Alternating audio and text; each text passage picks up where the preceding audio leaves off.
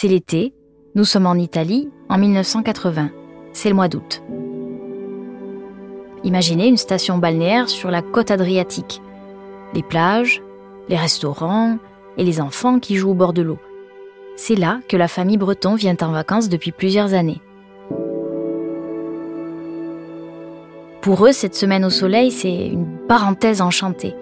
Chaque année, ils font la route depuis le Jura suisse, presque 700 km, en voiture pour les uns, en train pour les autres.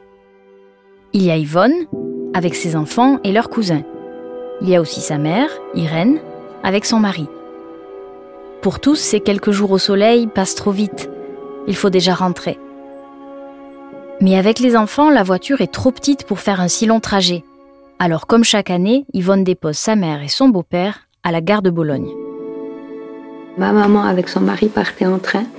Ils voyageaient toujours en train. Nous sommes le 2 août. Et puis ben, je les ai conduits à la gare de Bologne vers 8 heures du matin. Puis nous on est partis en voiture avec les enfants. Et puis voulaient aller en train avec elle.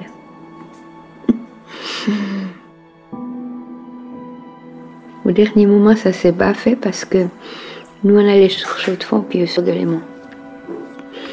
Alors, au dernier moment, ils sont quand même venus les trois en voiture avec moi. Mais voilà, il y a un bon Dieu quelque part. La salle d'attente de deuxième classe est bondée. En cette fin de matinée, l'atmosphère est déjà étouffante. Et le train est en retard. Michel s'impatiente. Il sort pour aller prendre des nouvelles et s'acheter un café. À l'intérieur, Irène garde les valises.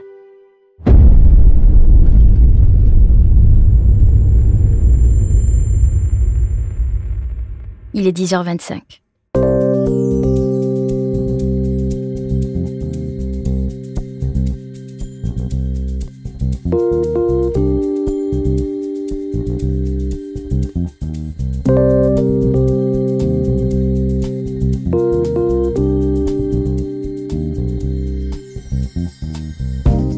Je suis Marie Maurice. Je suis François Pilet et vous écoutez Dangereux Millions, le podcast qui vous raconte comment la Suisse est devenue une lessiveuse pour les escrocs du monde entier. Bienvenue dans le monde feutré du crime financier, qui, dans cet épisode, nous ramène à une période dramatique de l'histoire, celle des années 70 et de ces vagues d'attentats meurtriers en Italie. Au cœur de ce récit, il y a un des personnages les plus sombres de l'Italie de l'après-guerre, son nom, sur ses documents d'identité officiels, c'est Licio Gelli. Mais à l'époque, tout le monde l'appelle le marionnettiste. Et sachez-le tout de suite, il s'est choisi lui-même ce surnom. Ça vous donne une idée du personnage. Cette histoire, c'est aussi celle de l'attentat de Bologne, le 2 août 1980. Il a coûté la vie à 85 personnes. Irène était l'une d'entre elles. Dangereux Millions est un podcast coproduit par Suisse Info, le service d'information en ligne de la Société suisse de radiodiffusion, un média public, et Europe 1 Studio, avec Gotham City. Épisode 2 À jamais 10h25.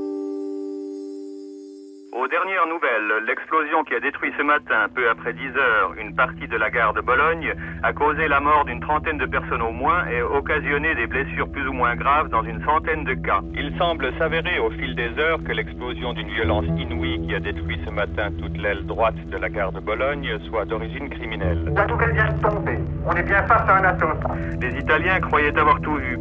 Hélas, à l'heure du grand départ en vacances, ils constatent qu'un degré de plus a été franchi dans l'escalade de l'horreur. L'attentat de Bologne a été l'un des pires du XXe siècle en Europe. C'est surtout le plus meurtrier en Italie durant cette période qu'on a appelée les années de plomb. Pendant plus de 20 ans, des années 1960 jusqu'au début des années 80, des terroristes d'extrême gauche se sont affrontés aux néofascistes d'extrême droite dans une escalade de violence. À l'époque, ces attaques visaient surtout des banques, des lieux publics, des wagons de train. Mais l'explosion qui fait sauter toute la gare de Bologne dépasse l'imaginable. Cet attentat est immédiatement revendiqué par les NAR. Les NAR, ce sont les Noyaux armés révolutionnaires, un groupe terroriste néofasciste. Pourtant, sur le moment, les Italiens refusent d'y croire. Une telle attaque, d'une telle violence. On imagine plutôt un accident, peut-être l'explosion d'une chaudière, que ce massacre puisse être volontaire, qu'on puisse tuer des familles entières en pleine vacances, c'est tout simplement impensable. Et ce qui est à peine croyable, c'est que 43 ans plus tard en réalité, toute la lumière n'a pas encore été faite sur cet attentat. C'est ce qui nous a frappé quand on a commencé à travailler sur cette enquête. Évidemment, plusieurs membres des NAR ont été condamnés. Des terroristes, ceux qui ont posé les bombes. Mais aujourd'hui encore, la justice italienne tente de remonter vers ceux qui ont orchestré cette horreur, qui l'ont planifiée, et surtout sur la manière dont elle a été financée. Car il y a quelqu'un qui a donné des ordres et qui a payé. Derrière cet attentat, il y a de l'argent, beaucoup d'argent, de l'argent sale. C'est pour ça que je suis parti à Bologne rencontrer ceux qui enquêtent sur cette affaire. Là-bas, les proches des victimes sont toujours au combat. Dans son étude dans la vieille ville, j'ai rencontré Andrea Speranzoni, qui représente 67 familles. Euh, François Pile un appuntamento. Grazie. On pourrait penser que 40 ans après, il est trop tard pour l'enquête. C'est le cas pour la plupart des dossiers quand on parle de crimes de sang, quand il y a des témoignages qui s'oublient, des témoins qui disparaissent. Alors j'ai posé cette question à Andrea Speranzoni. Est-il trop tard pour remonter la piste du financement de l'attentat de Bologne? Non seulement c'est possible d'enquêter sur cette affaire, mais je pense que ça l'est même d'autant plus que le temps a passé. En tout cas, c'est mon opinion personnelle qui est basée sur une vingtaine d'années d'études de cette affaire. Et je le dis avec une certaine amertume. En fait, je pense qu'avec le temps, ce qu'on peut appeler des contraintes politiques et qui ont empêché la recherche de la vérité deviennent plus fragiles, plus lâches. Et du coup, ça devient possible pour les enquêteurs d'accéder à plus d'informations, à plus de preuves. Derrière ces contraintes politiques dont parle Andrea Speranzoni, il y a un homme. Licio Gelli. Cet entrepreneur, lunettes carrées, toujours en costume, dit avoir fait fortune dans le textile. Mais sous ses airs de petit comptable sans histoire, il a régné pendant 30 ans sur une organisation secrète. Une loge maçonnique appelée P2. P2 pour Propaganda Due. Elle rassemblait des centaines de personnes parmi les plus influentes en Italie, des journalistes, des juges, des politiciens ou encore des membres des services secrets. On était en pleine guerre froide. Et le but de cette organisation d'extrême droite était clair. Empêcher à tout prix que l'Italie bascule du côté des communistes. C'était l'objectif fixé par Licio Gelli, qui se disait lui-même fasciste. Et pour ça, il utilisait la violence.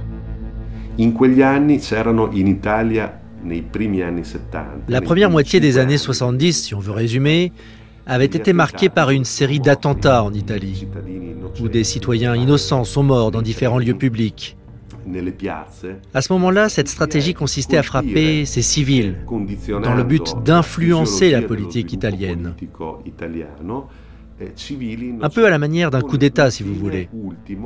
C'était ce qu'on peut appeler une stratégie de la tension, avec un but qui est clair, il s'agit de déstabiliser l'ordre public pour mieux instaurer un autre ordre politique. Mais en 1975, la stratégie de l'organisation secrète P2 change. C'est comme s'ils avaient décidé de renoncer à la violence. Licio Gelli et tous ceux qui l'entourent comprennent qu'il n'y a plus besoin d'un coup d'État militaire. Ils se rendent compte que ce ne serait en réalité ni faisable ni souhaitable. En fait, leurs objectifs seront beaucoup plus facilement atteints avec ce que Licio Gelli définit lui-même comme le plan de renouveau démocratique.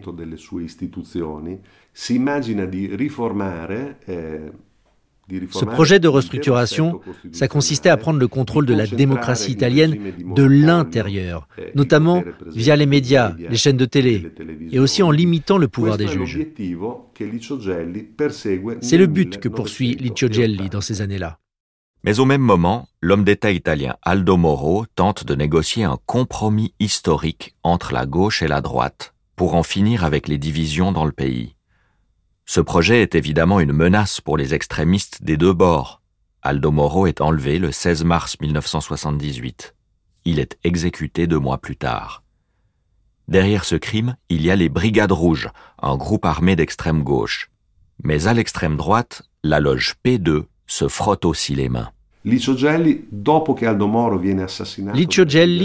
après l'assassinat d'Aldo Moro par les Brigades Rouges, commande ce drame avec des mots très forts.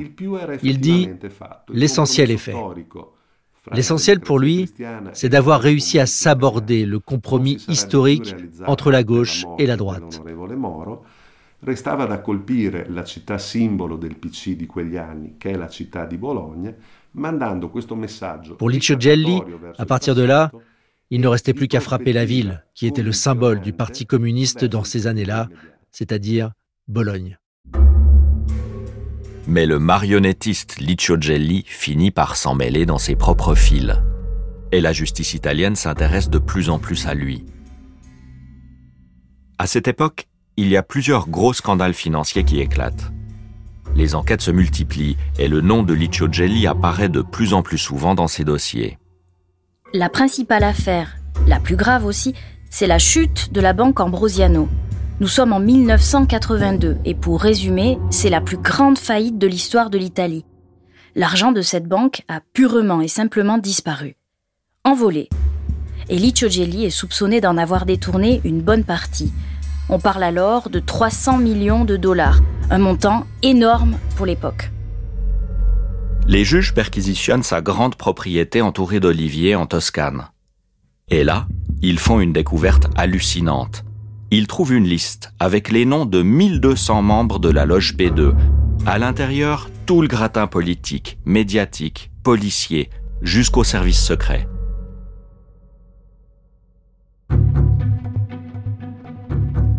Le 13 septembre 1982, on retrouve la trace de Licio Gelli en Suisse, à Genève, ou plus précisément devant les guichets de la banque UBS. Le marionnettiste est sans doute là pour récupérer une partie des fonds volés à la banque Ambrosiano, mais la police suisse est avertie. Le tuyau est précis. Un certain monsieur Ricci devrait pousser la porte de la banque vers 15 heures. Il s'agit en réalité de Licio Gelli qui utilise un faux passeport. À l'heure dite, les policiers genevois le cueillent devant les guichets et ils l'interrogent immédiatement à l'intérieur de la banque, dans un salon un peu à l'écart. Le marionnettiste est coincé. Il ne met pas longtemps à avouer sa vraie identité. Licio Gelli est officiellement arrêté. Il est emmené en prison et il est fouillé. Des documents sont retrouvés dans ses poches. Et dans son slip, il y a une clé. Elle ouvre un coffre-fort où les inspecteurs découvrent un million de francs en lingots d'or. Ce n'est que le début de leur découverte. À l'époque, Licio Gelli est défendu par un jeune avocat à la carrière qui commence à exploser. Il s'appelle Marc Bonan. Je le retrouve dans son bureau cossu où il m'a donné rendez-vous. Il a accepté de me raconter cette histoire et pendant notre entretien, il tire sur son porte-cigarette. En 40 ans, il est devenu un des ténors du barreau de Genève. Et le dossier Jelly n'y est pas pour rien. Un jour, euh, je reçois une lettre de Licio Gelli, dont j'ignorais tout, et qui demande à me voir. Il était à l'époque à Chandelon, donc l'ancienne prison. Je vais le voir et il décide de me charger de sa défense. Alors, j'avais appris qu'il était le patron de la loge P2, une sorte de loge maçonnique euh, dissidente, qui détenait beaucoup, beaucoup, beaucoup de pouvoir. Et la raison de cet ascendant était très mystérieux. Mais c'est en fait la personnalité de Licio Gelli. Je vous en dis un mot parce que comme il a été un ami, je ne peux vous dire que des choses aimables. Il n'était pas une intelligence supérieure. Il avait l'intelligence des êtres, il avait l'intelligence de la vie, et il savait décrypter l'indicible. Il savait lire entre les lignes. Et il est ce que dans la commedia dell'arte on appelle un milantatore. C'est non pas quelqu'un qui a du pouvoir, mais qui donne à croire qu'il l'a, et qui finit par avoir le pouvoir qu'il prétend avoir. Mais c'est une chose totalement phénoménale avec Licio Gelli. L'arrestation de Licio Gelli pincé comme un vulgaire gangster avec un faux passeport au guichet d'une banque suisse, déclenche un scandale international. Le vénérable maître est tombé de son piédestal. La justice italienne l'accuse de mille crimes. Jelly doit répondre de conspiration contre l'État, d'espionnage, de détournement, de trafic d'influence. Rien qu'à l'UBS de Genève, les enquêteurs suisses s'aperçoivent que Licio Gelli cachait près de 100 millions de dollars répartis sur sept comptes numérotés. Sur le moment, ses avocats assurent que l'argent ne vient pas du pillage de la banque Ambrosiano. Mais l'argument ne convainc personne. Voilà le scénario sur lequel les juges travaillent. Le patron de la banque Ambrosiano, un certain Roberto Calvi, aurait payé Jelly durant des années pour obtenir sa protection et celle de sa puissante loge P2 pour couvrir ses affaires louches. Mais comment le prouver? C'est difficile, car Roberto Calvi n'est plus là pour en parler. Quelques semaines avant l'arrestation de Jelly, le banquier a été retrouvé sous un pont, à Londres, pendu. Sa mallette a disparu. L'enquête a conclu à un suicide. Sa famille l'a toujours contesté.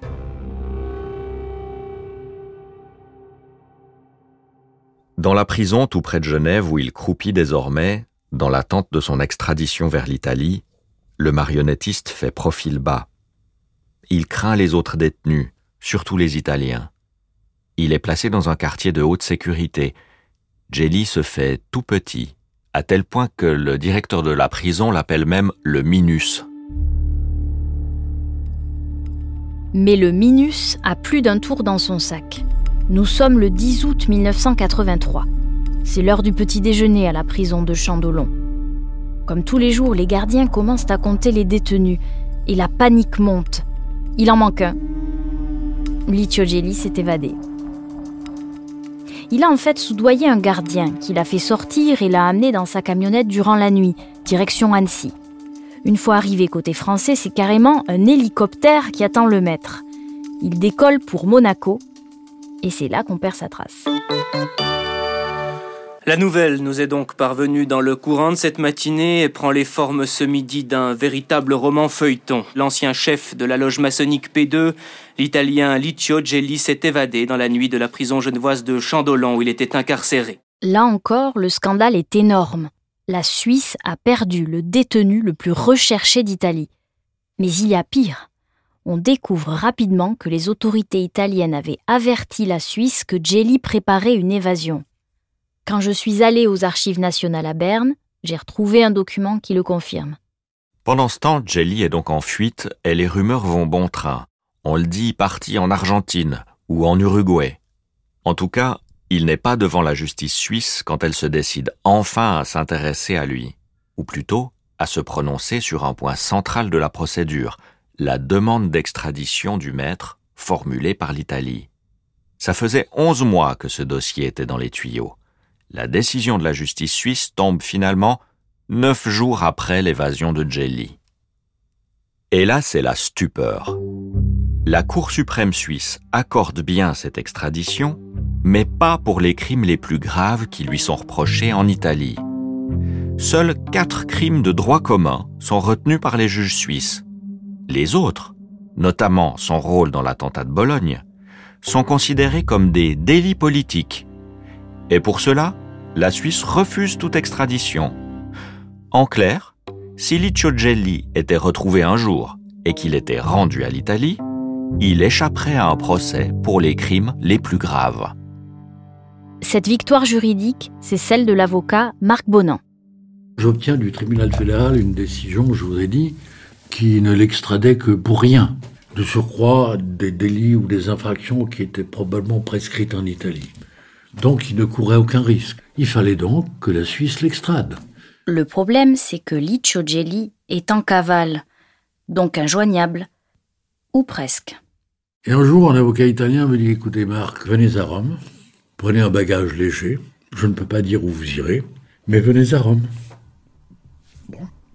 Je prends un bagage léger, je vais à Rome et je vois cet avocat qui me dit Marc, euh, tu fais 200 mètres, la troisième à gauche, puis le premier bistrot à droite.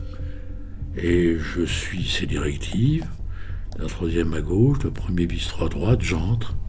Licio Gelli, à table. À peine grimé, il avait une légère moustache.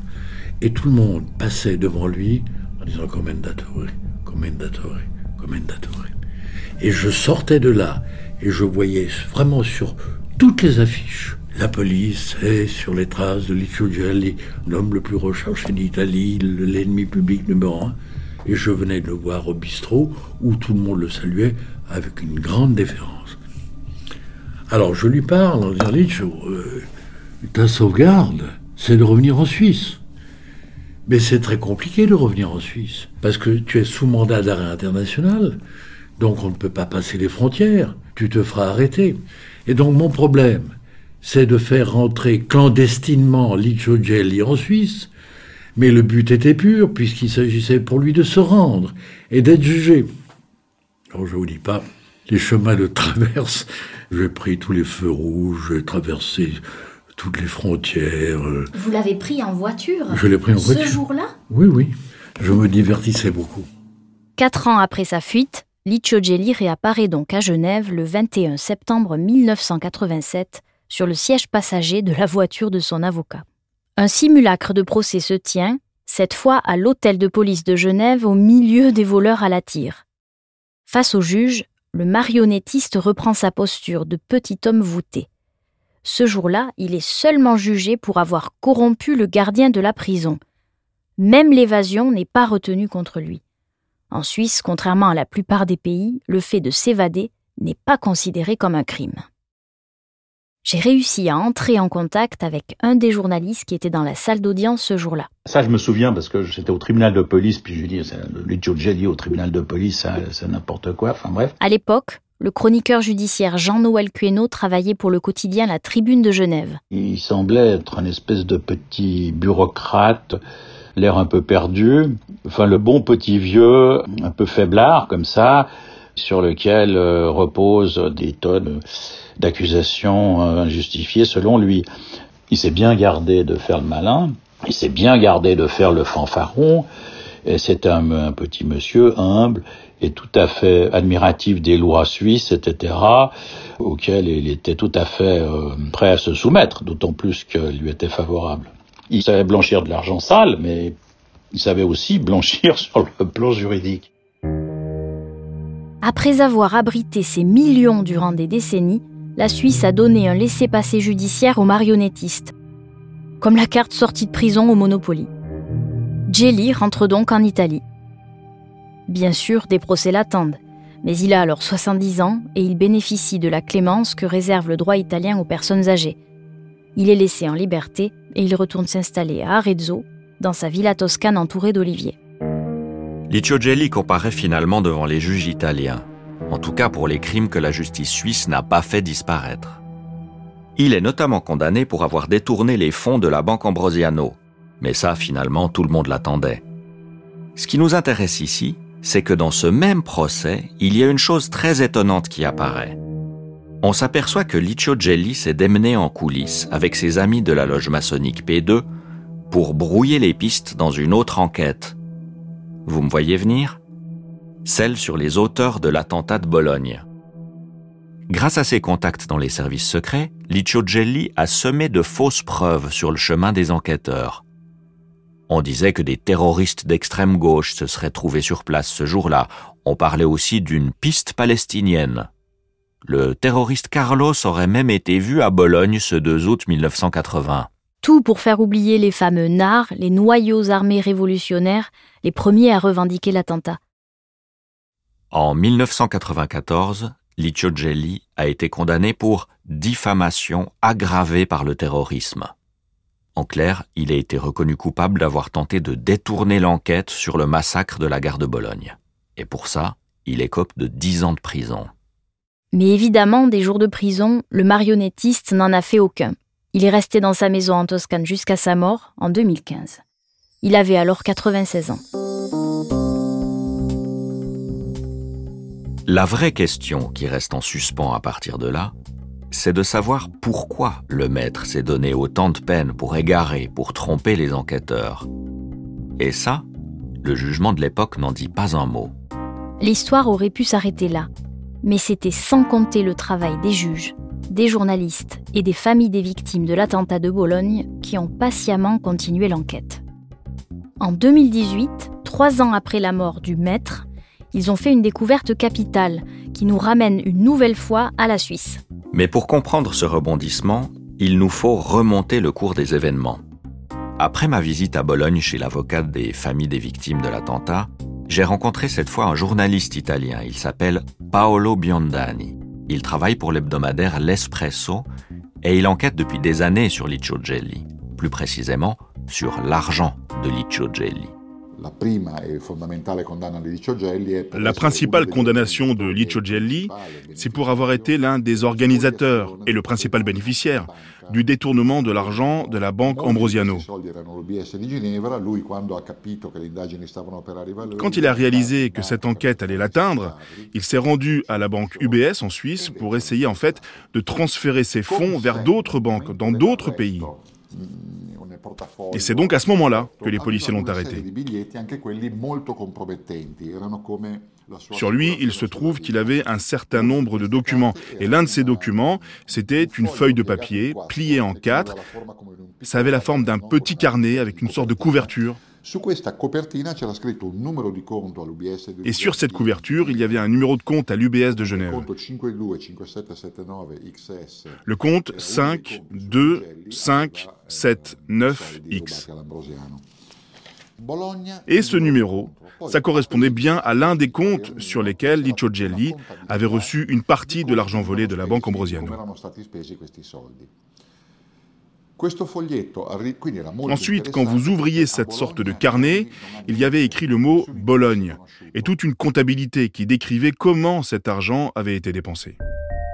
Ce document dont j'ai pu voir une copie est écrit de la main du maître.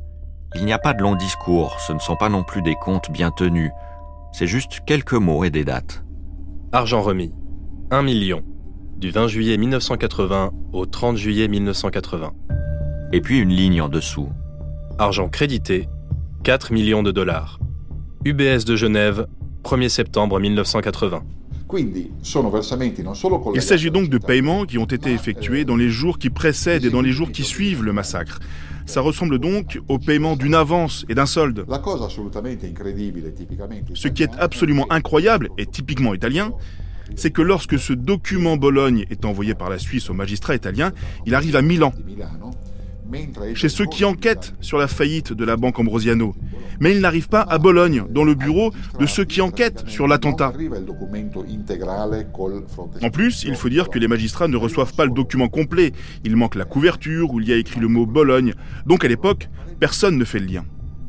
Il a fallu des années et surtout le travail des historiens, des journalistes et des familles des victimes de l'attentat pour que ce document Bologne réapparaisse enfin et surtout pour que le lien soit fait entre ces lignes de chiffres et le massacre de la gare. Il y a eu un grand travail de numérisation de tous les dossiers qui étaient auparavant disponibles uniquement sur papier. Il est donc devenu possible de faire des recherches par mots-clés. Et c'est comme ça que les avocats des victimes du massacre de Bologne ont découvert ce document dans le dossier Ambrosiano. 40 ans plus tard, la vérité éclate. Dans un document que la justice avait depuis 1982, on comprend enfin que Jelly a bel et bien financé et probablement ordonné l'attentat de Bologne en versant 5 millions de dollars à des terroristes d'extrême droite, avec une sorte d'avance sur salaire, 1 million dans les jours juste avant l'attentat et 4 millions un mois après. Maître Bonan, l'avocat de Licio Gelli, a continué pendant des années à voir son ancien client, jusqu'à sa mort. Il a continué à l'appeler de temps en temps et à lui demander des services aussi, par exemple pour réserver des vacances en Italie. Alors j'appelle Licio? Et je lui dis Licio, tu modifies les gouvernements, tu es très proche du Vatican. Oui. Est-ce que tu peux me réserver une chambre au Pelicano Oui, bien sûr. Il téléphone au Pelicano et deux minutes après, le Pelicano m'appelle en me disant Commendatore, euh, vous avez la suite que vous voulez quand vous voulez. Alors je vais, cette semaine de vacances, au Pelicano grâce euh, à l'omnipotent Licio Gelli. Un jour, on me dit euh, quelqu'un euh, qui est à la réception pour vous? Je vais à la réception. Il y avait Licio Gelli, précédé par des voitures de police avec gyrophare, suivi par des procédures de police à gyrophare. Bon, il n'était plus l'homme le plus recherché d'Italie, mais il était tout de même un criminel virtuel qui n'avait pas pu être condamné grâce à la décision d'extradition que j'avais obtenue. Il arrive escorté et suivi par la police et il vient me prendre dans les bras pour me dire que la vie est belle, qu'il se résigne au silence de Dieu, et pour savoir comment je vais. Nous avons passé un délicieux déjeuner, et puis il est reparti, euh, précédé et suivi par des flics qui veillaient à sa sécurité. Dans une des dernières interviews qu'il a données peu avant sa mort, le grand maître résumait sa vie par ces mots. Je suis né sous le fascisme. J'ai combattu pour le fascisme. Je mourrai fasciste.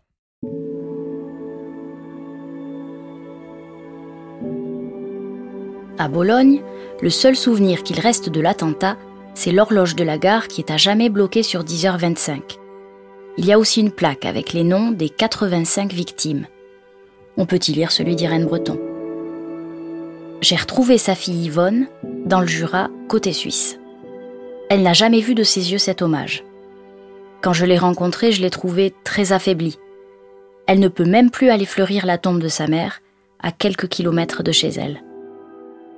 Quand je lui ai parlé de Licio Gelli, j'ai senti qu'elle était à mille lieues de ça, des années de plomb en Italie, de l'argent sale et des banques suisses. Elle, elle n'a juste jamais compris pourquoi on lui avait volé sa mère.